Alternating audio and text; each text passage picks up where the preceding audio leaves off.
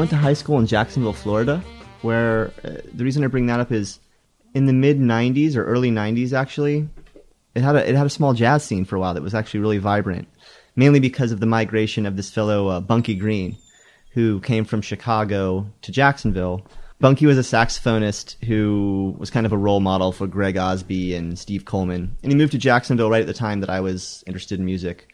He uh, had a big impact on me, and so I started studying a lot of jazz music. As a saxophonist, that seemed perfectly normal as well. Did you study? Did you study with him? yeah. Um, both in high school and then I did my first two years of college actually in Jacksonville as well, the University of North Florida, which is where Bunky was teaching. Okay, yeah. Um, and then I moved to New York in 1995 to study at Manhattan School of Music. Also, the saxophone. I was just studying the saxophone. But at that time, the curriculum was pretty interesting there because you could really take whatever you wanted as long as you filled your own requirements for your degree.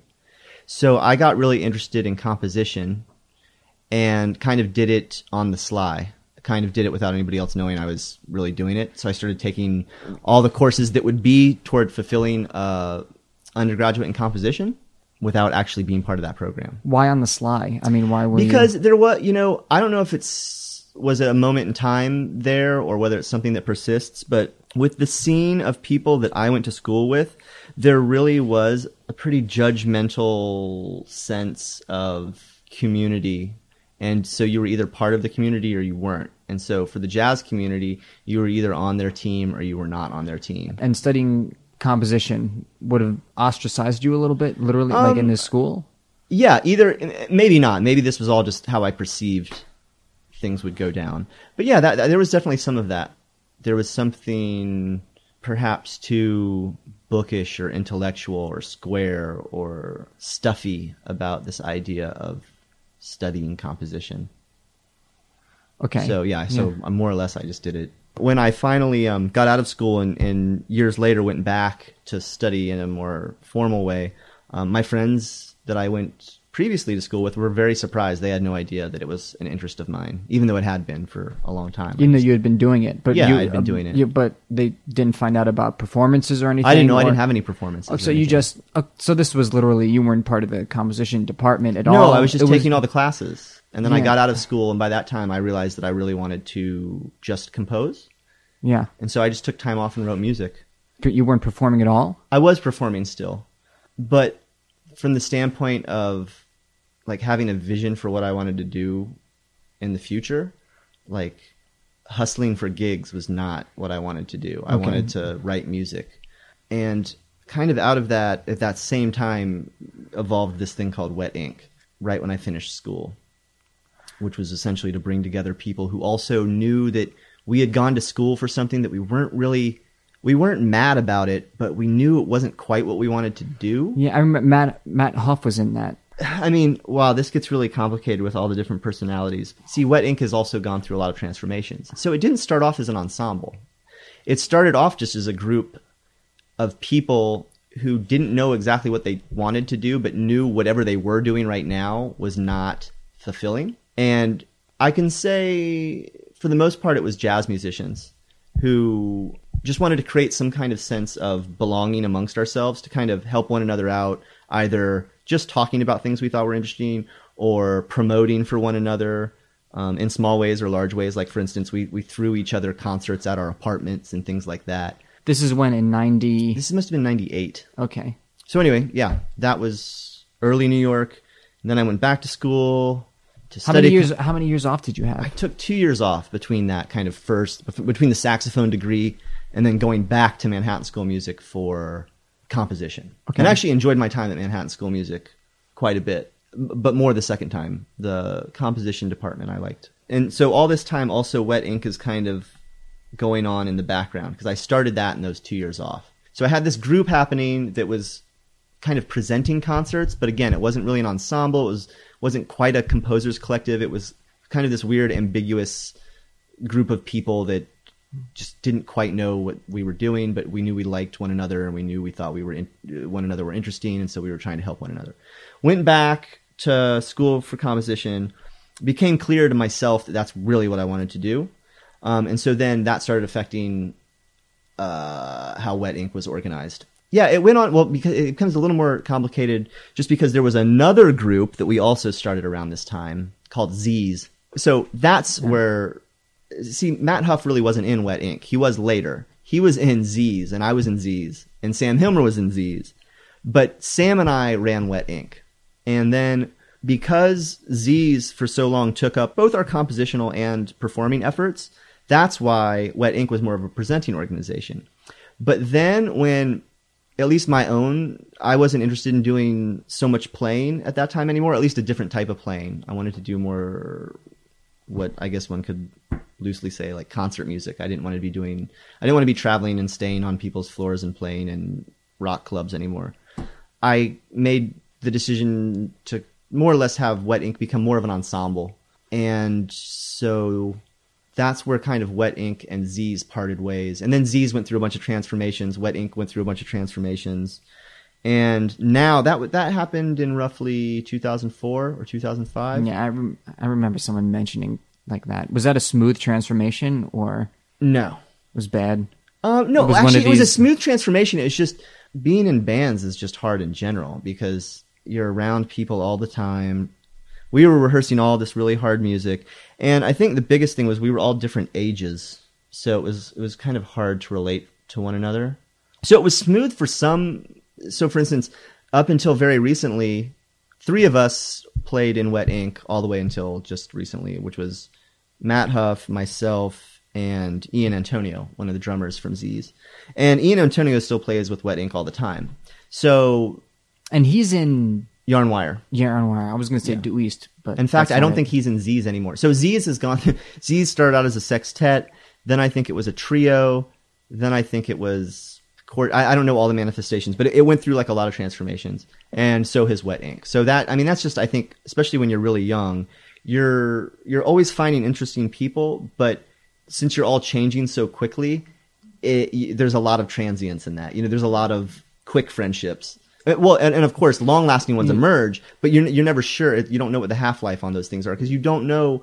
I mean, when you're so young, you don't even know what your own interests Yeah, that's are. what I mean. It's like it's almost a coincidence if you're starting out on the same page as somebody when you're 23. Exactly. because in four years you're going to have different revelations about what you want to do with your life and that's inevitable if you're so young if you meet when you're a little bit older then you've already gone through that and you can say that any type of change in opinion or aesthetic is less likely to happen at that age and therefore the idea for a longer uh, friendship or relationship is more likely Yeah, well, and also, I mean, I, I mean, I totally believe that you should always be evolving and, and looking for new things, but but hopefully you're mature enough to see those coming, or or if not see them coming, know how to deal with them in you know more diplomatic ways than when you're really young. So when you say, did it go smoothly? Well, no, we, we were you know we were young and and very spirited about our ideas, and so when our ideas changed, things weren't always really chummy.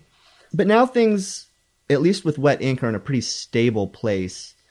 Again evolving but more or less i think it's distilled into what those of us who are in it now we're really happy with what's going on. And uh, i guess any other background thing? Well i left out a big one which is at the same time that this kind of z's and wet ink uh, took various crossroads happened to coincide take as you will with going back to school yet again. So after i finished at manhattan school of music i took another two years off toured with z's worked with wet ink and wrote a bunch of more music. But then I went back to school at Columbia University. so columbia has a pretty big reputation for certain things from someone who was there for how many years were you there for Seven.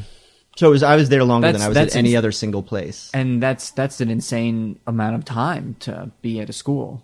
Yeah, well, it's a little misleading because you're not studying for seven years. You're there essentially. I mean, of course the you're way the way the pro- right the way Yeah. the program works is you're there, and you're funded, and the reason you get funding is essentially because you're expected to teach.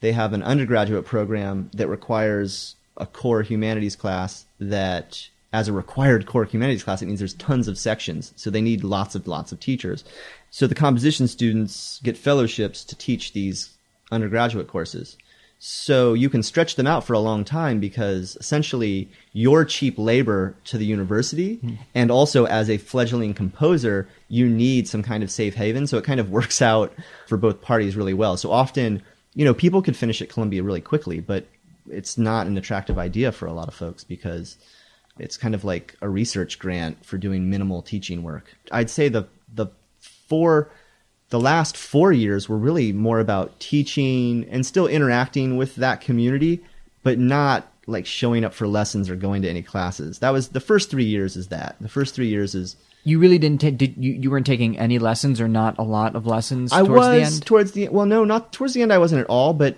I had gotten to know all of those folks so well that I mean, the teachers or the the teachers. Yeah. Um, I'll discuss that in a second because that's actually really interesting. I had gotten to know them well enough that you know if you were working on something, you might just ask them to take a look at it. It it, it didn't feel like a teacher student thing necessarily, or um, you could always email somebody and just say, "Hey, would you mind meeting with me? I'm working on something. I just need some other eyes to tell me if if it's what I think it is." Blah, you know, whatever. It wasn't like I had scheduled lessons with anybody after the third. You have for three years, you have scheduled lessons with teachers, Yeah. and after that, you can set things up on your own. I had fantastic lessons with Murail that were 20 minutes long, where I just needed an answer to something that was bending me up, and he looked at it and was like, "Yeah, this," and I was like, "Okay." was he insightful in that way? Oh, extremely. When he had something to say, it was always important. But then sometimes he wouldn't have anything to say. Not that there weren't problems with what I was showing him, but he, I think he was really good at not feeling. He was an awesome teacher, and I I never got the impression he had. He felt any pressure to say anything. He was totally comfortable with not, which was a really uncomfortable situation for the student. Um, but he, he, if he didn't want to say anything, he wouldn't. And as uncomfortable as that was maybe in the beginning, I was really attracted to it by the end. How good was he at adjusting to different styles other than you know I, he's he's just such a I mean he's he's like the name. There's this, he's like, like- you know he's I mean he's the spectral guy in New York. Of course, the profile of that school is you know I mean definitely not all of it. And you know I, you know after listening to your stuff I mean I can't I'm not gonna like you it seems like you have almost nothing to do with that. But it seems that people of like-mindedness are attracted to that school because he's there. Yes and no. I think this is like a big myth about Columbia that it's the spectral school because Tristan was there. I think it was like that in the beginning, and I think it was also because in the United States, spectralism was just in this infancy stage, and it was like the next teachable style, like serialism. It was something that you could really, or at least people thought you could really sit down and look. It's it's a way of composing, Yeah, it- it- it and it's just a- it's not that. The way I would even argue that atonal music or serial music specifically isn't even a way of composing. It's it's the way that a few people composed and it's a shortcut to writing music that maybe sounds like those few people, but it's not a school of composition, spectral music. And so there's also this idea that so students went there to study spectral music with Murail. I didn't see a lot of that. Now I'm not going to say there weren't students there that didn't do that, but I saw much more of the other thing. I saw many more colleagues that had completely different interests, but wanted to run them through a kind of Tristan filter, which I'm not going to say is spectral music, but which has its it has a certain amount of core values. One being obviously a notion of timbre and harmony being inseparable, but meaning that you needed to consider harmony when considering timbre. So, for instance, so-called noise music, if it's not considering this in some kind of harmonic way, is maybe limiting itself. And an idea of form and process that again, in some of today's more ubiquitous sound worlds, you there's this kind of idea of monolith. So so he was doing some kind of unfashionable things that, that the people who were going there saw as important. At least I did. I liked this idea of form, um, at least as a as a unfolding process. Not that my forms have anything to do with with his and his types of processes. And I also like the idea of, of still being able to consider timbre and harmony as something important to making new music. And Yeah. he was important for that. So as you mentioned, you don't think my music has anything to do with Tristan or spectralism. Well, I don't think it sounds anything like Tristan or spectralism, but it actually has a lot to do with Tristan and spectralism. Okay, can you give me uh, can you give me an example? Well, in that I consider the idea of timbre and harmony linked in a very like or inseparable rather. And so when I'm thinking of certain sounds that might be like a scratched sound, I'm trying to create some kind of like catalog or syntax or language that or syntax of a language that accounts for tension or release or voice leading, and also just with the combination of those sounds, which I guess is the idea of you know an accord um, of harmony. So that in, instead of just thinking of the sounds as special, that what's really special is when you combine them and make composites out of various sounds, which I think is what harmony is essentially. I can probably only name just to stick up for Columbia and this kind of Tristan clone notion. I'm not one- shitting on it No, no, I know, Yeah. but but but I just I can't think of a well. I can think of maybe I was there for seven years, which means I knew people were leaving. In other words, I had an overlap with the previous kind of generation of folks, and now I still have some kind of relationship with people that are still there. Out of the thirty, between thirty to forty composers I've interacted with there, I can maybe think of one or two that I would call like straight up disciples know, like posers. that yeah that are just that are just out to do essentially what Tristan or Grisey did, and the rest various shades of you know close proximity or very distant proximity. Well, just because he's there, do you think it has this? Uh, people project this profile onto it. That's Yeah, not. yeah, that's yeah. not true. I do because what he has done in his music and the way he's talked about his music is so concise and easy to talk about to some extent then it's very so it's very easy to talk against it because you know exactly or you think you know No, it's- exactly what it's about it's It- it's, it's digestible, and the results are effective and digestible, and in very kind of close connection with the way he talks about it, and that's very attractive to people. Understandably, Yeah. I mean that's good composing in a way. but uh, but I don't see. I, I think he has a bunch of very successful students that I don't think sound much like him at all, but that I think have gotten a lot from him. But I'm also selling short. You know, this other thing about Columbia, Tristan had a huge impact on getting people to that school, obviously, or attracting people to that school.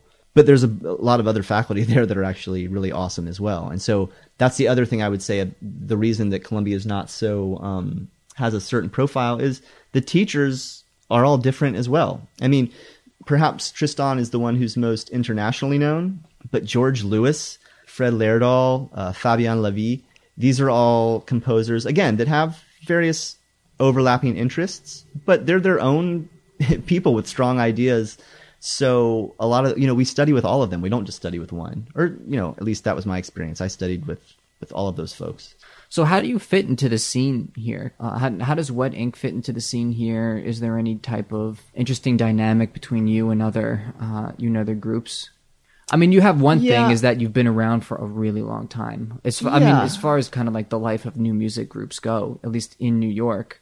Yeah, well, I think that has something to do with the fact that we're a group run mainly by composers, and the composers are all performers themselves. I realize there's other groups that have this model as well, but not as many currently. And what that means is we don't play a ton of shows because we're busy composing a lot of the time. So we're not trying to make a living just playing concert to concert to concert to concert. And which also means we have, I think, a closeness with other composers that greatly affects our programming. So as opposed to programming the needs of the ensemble from a logistical and the pleasure of playing side of programming, we're pretty distant, but you know, we have our constellation of composers that we all feel very close to.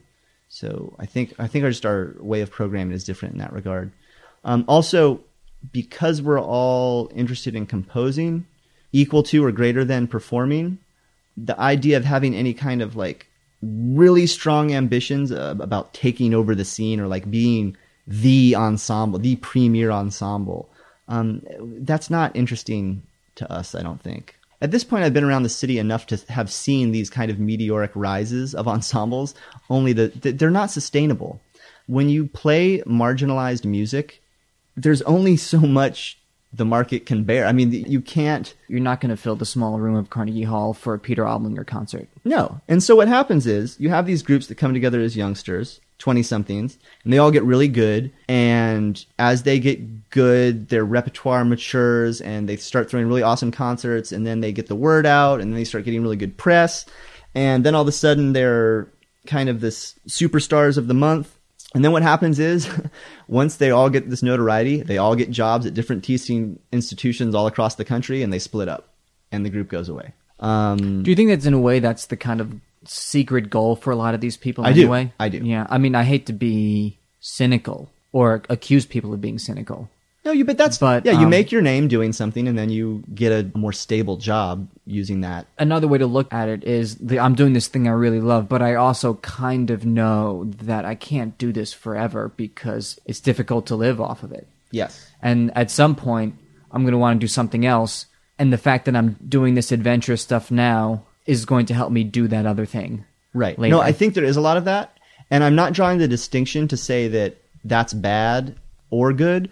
I'm making the distinction because it kind of has to do with, I believe, at least how I view wet ink, which is that I mean we definitely want to grow, and I don't want to see seem anti-ambitious, um, but at the same time, I just want something that's sustainable. I don't want it to be some short thing that lasts for a little while and then goes away, and then I can go get some cushy teaching job. I'd rather it stay, you know, grow but small and be something that can just be part of my life so that I can freelance compose as one part of my life and do some adjunct teaching as another part of my life and then play and organize with this ensemble as part of my life and have all of them just kind of be on simmer rather than boil. I, none, none of them need to like blow up for me or anything, you know? It's a different type of ambition. Well, to to just be a little sanctimonious about it, yeah, I feel like it allows you to do what you believe in more than you might be capable of otherwise. Because as you just mentioned, you can't do a in New York, you can't do a concert of Peter Ablinger that's going to fill up um, the small stage at Carnegie Hall. Well, then I don't want to play at fucking Carnegie Hall because I want to play Peter Ablinger. but also, I don't want to throw my ensemble under the bus. So you, that's what I mean by a kind of I just think you can be moderate and do the things. What's funny is by being moderate, you can do these really radical things.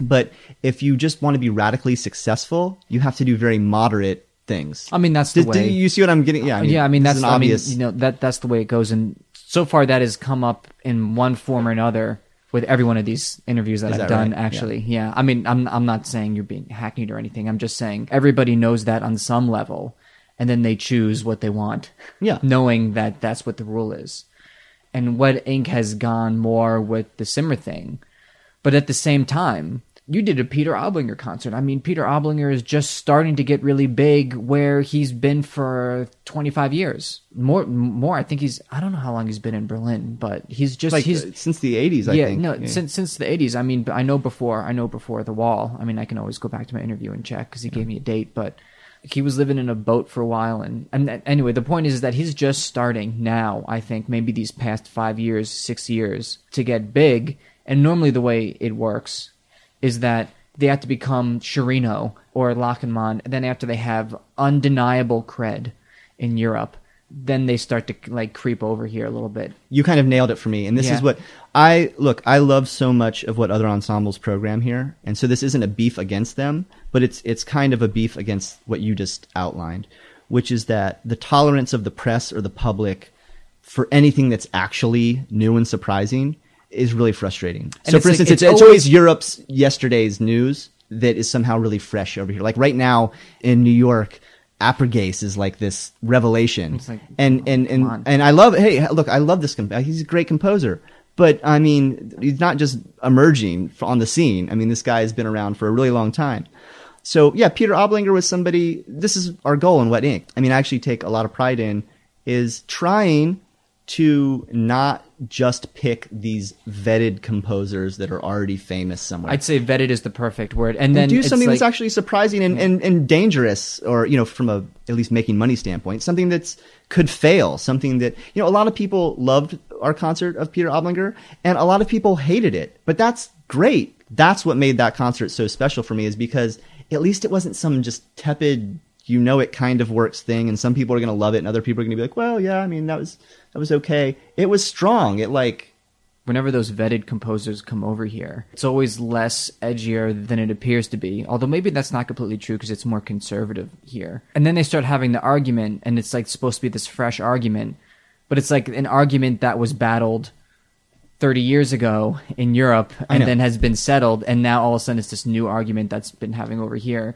where I don't think a lot of people in Europe still have really strong opinions about what Peter Ablinger is uh, doing, and it's and it's not settled yet, you know. And it's just interesting that I mean, this is what's yeah, like you said, the like the simmer idea works very well because I don't know another ensemble in New York that's actually really good at finding composers that are just beginning to emerge in Europe and bringing them over here. They're always so established at that point. You did the Spahlinger one, Yeah. Although he's pretty well established now, and then the Peter Ablinger one, and the Peter Ablinger one, pretty, like shocking that you actually even knew about this guy. How did you find out about him? Actually, the Peter Ablinger story is awesome for me.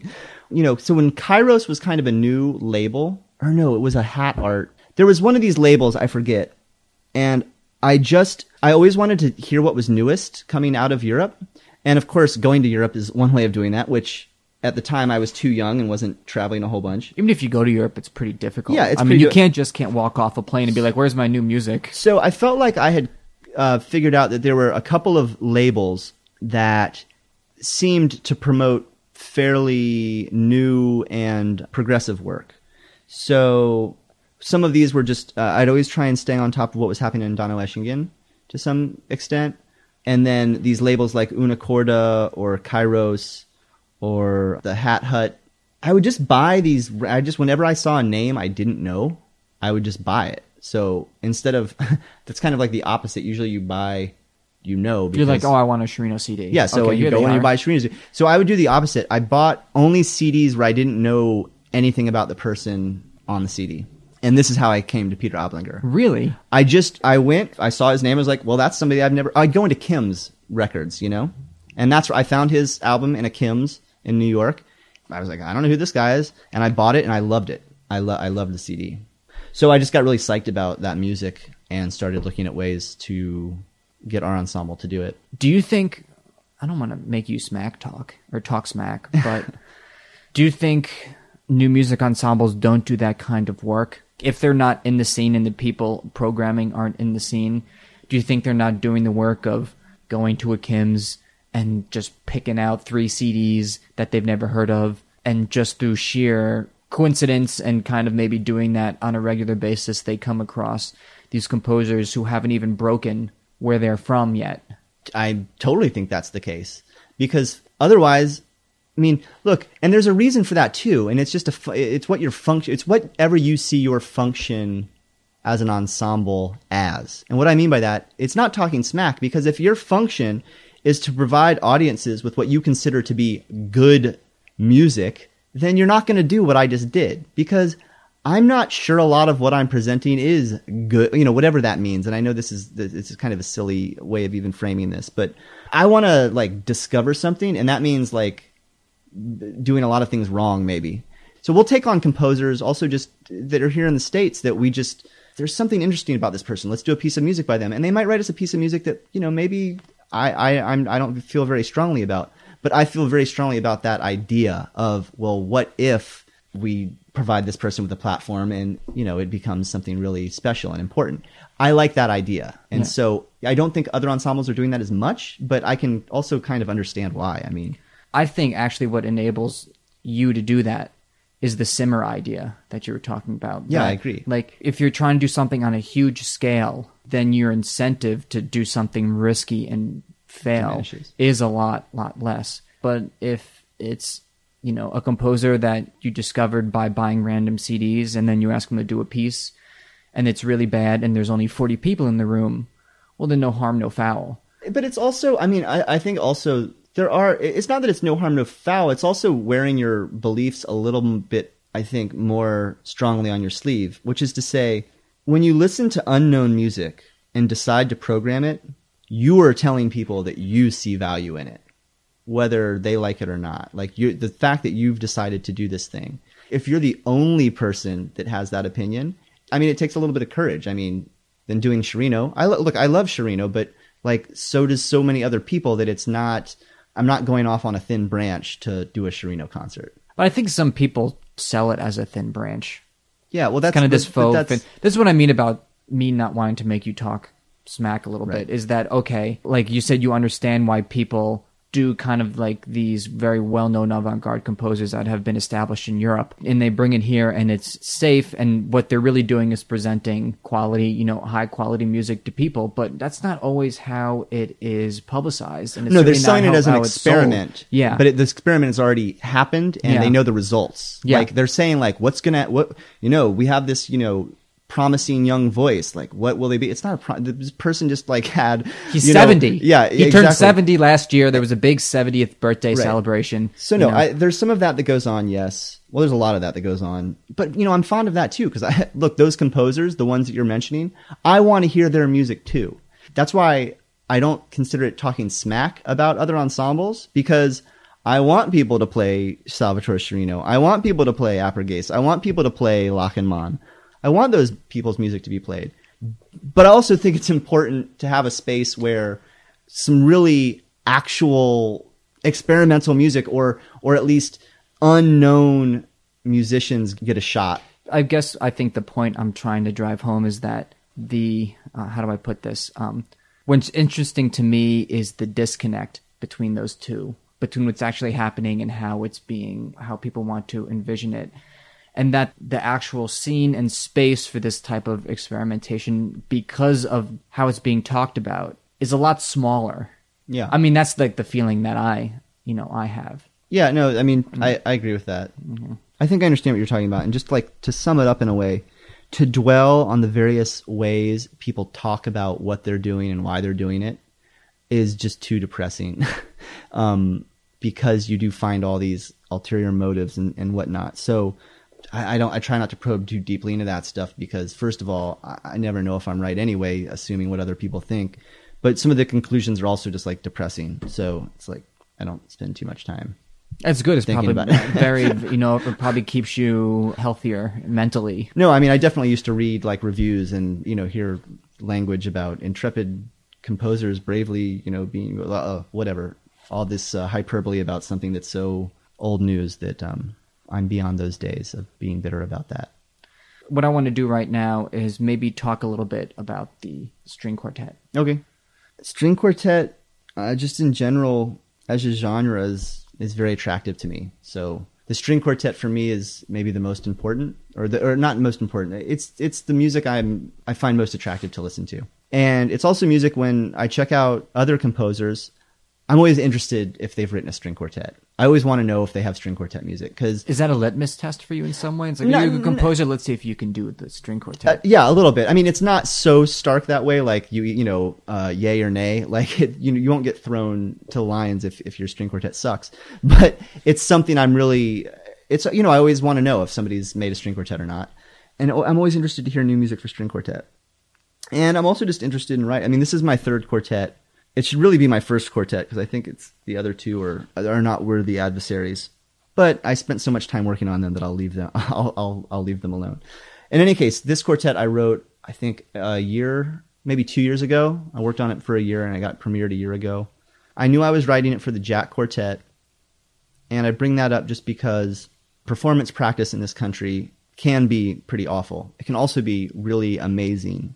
And so there's some ensembles that are extremely dedicated and already come to the table with extraordinary talent, but then put in effort and understanding and all these things. And the Jack Quartet, at least for me, is one of those groups. I've heard. I mean, and they're also incredibly active. Okay, well, yeah. So that that being the case, it gave me an opportunity to um, really just try everything I wanted to try, and it was actually a really great piece for me to write. Like just as a process, it was like a lot of fun.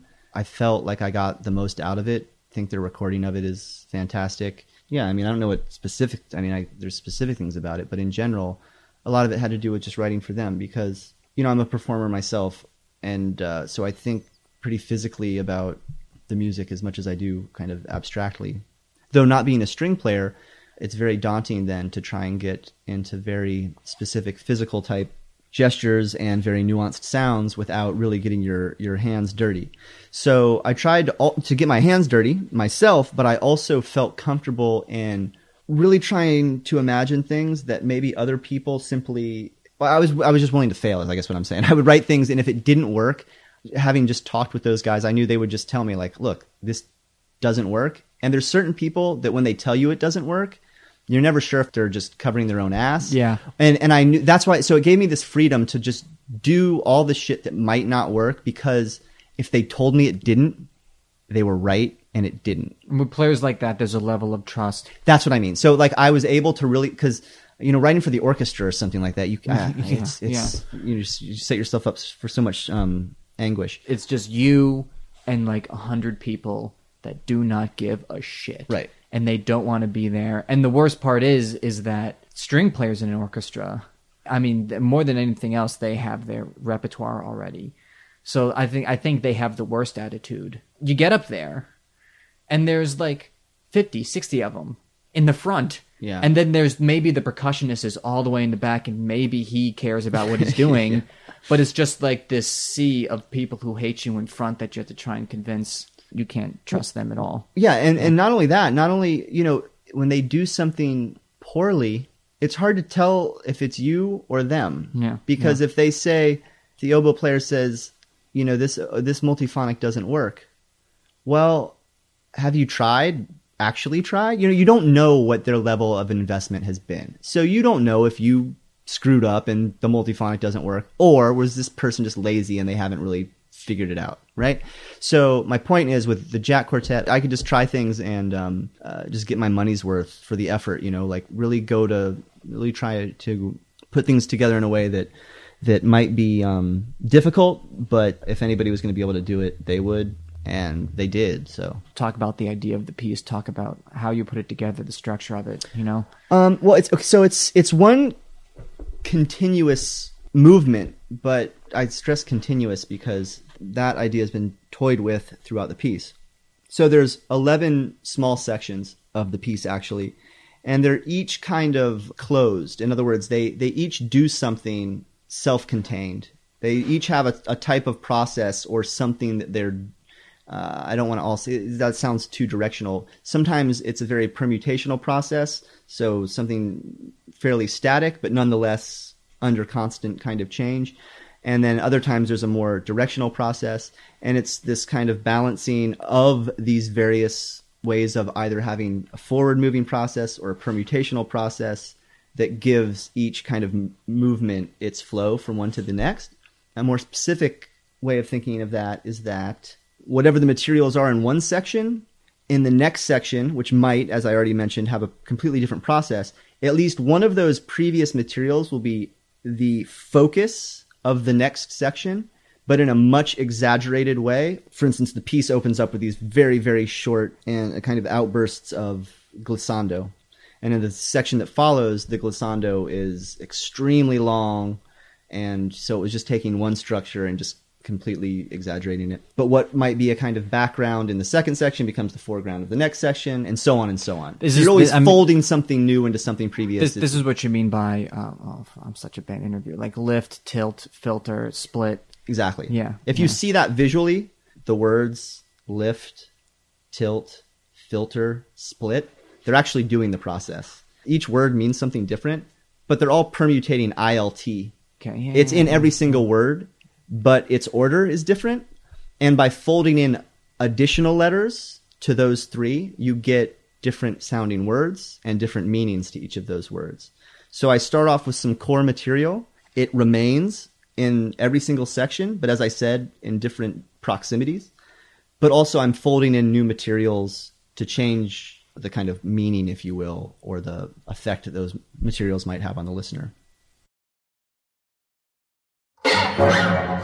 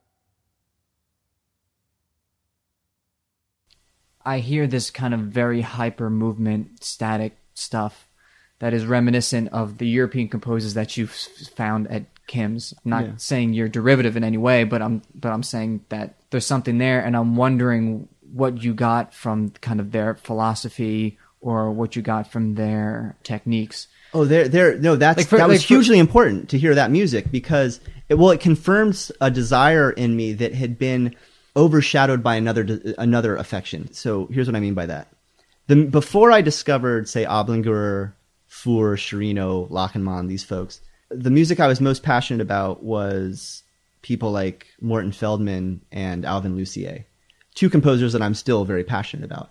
So one of the things I loved so much about Alvin's music and Feldman's music are the sounds, but also for, for Feldman, you know, this idea of kind of mechanical repetition versus a kind of, you know, organic sense of repetition.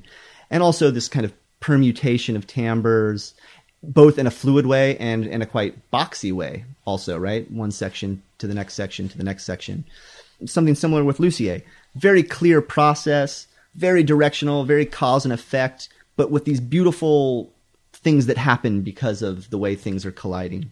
And then when I first heard Ablinger's music, I was like, this is an Alvin Lucier piece, but like it plays. It's there's this famous.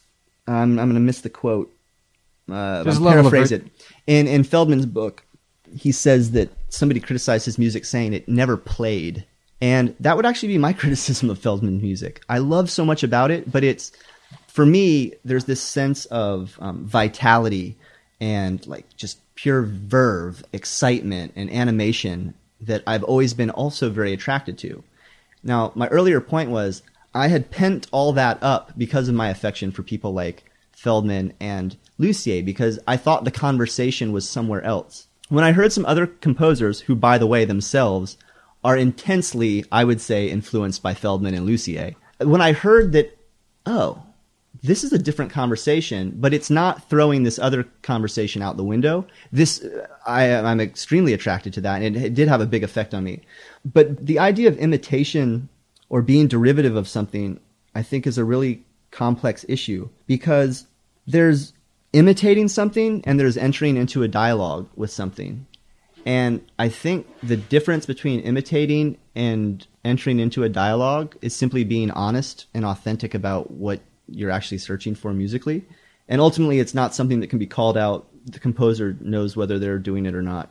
And um, I want to be whatever that conversation is that I heard going on in the music of those uh, these European composers.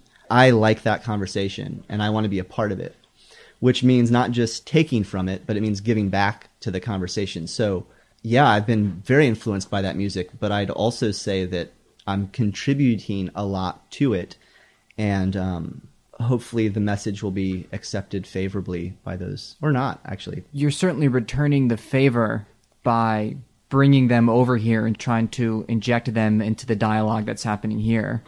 I mean, you're promoting them as something that's good.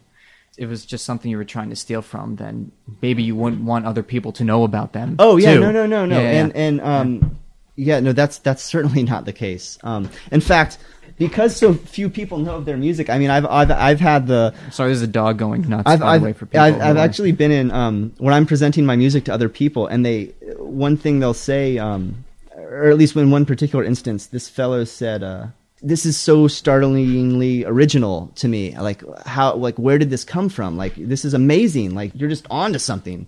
And I had to tell him, I said. I think you just don't know the people whose music I really like. Yeah. Because it's certainly not coming from nowhere.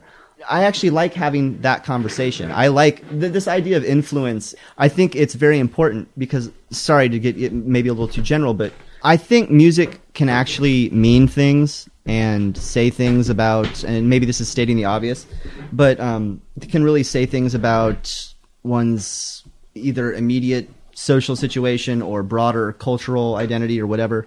And I think one of the ways it does that is through challenging norms. But there needs to be norms. There needs to be some kind of sense of what's being deviated from. Uh, I know this is maybe an oversimplistic way of putting it, but I mean, I don't think Bach chose certain forms because he lacked uh, imagination. I think he chose very specific forms that other composers had used so that by deviating from them, he could say something that would be readily identifiable. You- You're you're you're giving people a, a point of reference. Yeah. So that's what I meant by entering a conversation. When, when I'm attracted to another composer's work, I want to be part of that conversation. And so you have to, then, then the next step to me would be like learning, well, trying to figure out what you think the conversation is. What do you think is being elaborated on? And for me, I already told you what I thought. I thought this was this coincidence, not coincidence, but this moment where uh, these composers that were very special to me, Lucier and Feldman, are, were being used in a very kind of covert way by these other composers, Yeah. which I found very special. It, it was like lightning when I heard that music. I knew immediately. I was like, this is Feldman and Lucier, and you could throw in some other things, Josquin or uh, Perotin or something like that. And and then some more recent developments, of course. I mean, their music owes, I think, a lot to also Lachenmann and Spahlinger, maybe. So what I'm saying is, I saw this conversation going on, and I think it's great, and I wanted to be a part of it. I know when I started listening to that music, I'm like, oh, these people are. It's kind of like, oh, they're having their cake and eating it too, or or well, how, how's that saying go? Yeah, that's it. Yeah, I mean, originally you think if you're going to use these types of kind of like long repeating sounds, the the you you had to give up this kind of idea of activity and virtuosity. Yeah, because because I feel like I'm close with a lot of that music. I mean, I have fairly specific ideas about what's going on, and obviously, I have very specific ideas about what's going on in my own music. So that one needs to look beyond the surface first of all to understand really what's being. Um, what is the same or different from one person's music to the next? You know, writing active kind of staticky sectional music on the surface seems very similar from maybe one composer to the next, but there there might be drastically different things going on. Yeah. I was thinking actually even just recently, I think taking something that's recognizable and adding even something very small can change it greatly. And from piece to piece as well. Um, in my own pieces, I really want to change things very little from one piece to the next, and and see how much difference can be made out of just very subtle changes, rather than starting from scratch with everything being new and everything. Really? So Yeah. you think you're just troping an idea now? No, well, that that's I think that's an oversimplification of, of what I meant. What, what you think might work in one piece, I want to then test under what circumstances, like how how like what what is working, how is it working. So to do that, you have to do the same thing in slightly different ways, and so you kind of create this boundary around what an idea is that helps you discover what the actual or the essence of that idea might be. And so I think if you leave a material after hearing it in one context, you really don't know what it is. You Uh, just- like so like for instance if you if you have an idea that's uh, articulated by an orchestra and you take the same exact structure and articulate it by a vocal ensemble, you know, it's drastically different. I mean, that's stating the obvious.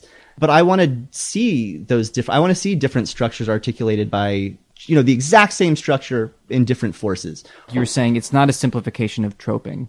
It was you basically testing out the validity of your idea Yeah, by uh, uh, saying, "Will it hold water and- when I do it to this? Will it hold water when I do it to this? Will it hold water when I do it to this?" Yeah, and maybe I'm just I'm not finding the exact right way of putting it, which is you know obviously why it's fun and important to do it through sound, but not will it work. See, that's the wrong way of putting it. But just what is it? What is this? What you know when you come up with a certain sound or a certain combination of sound or a certain structure or a certain um, unfolding of one sound to another or a certain you know what is this thing? What is behind it? What is making?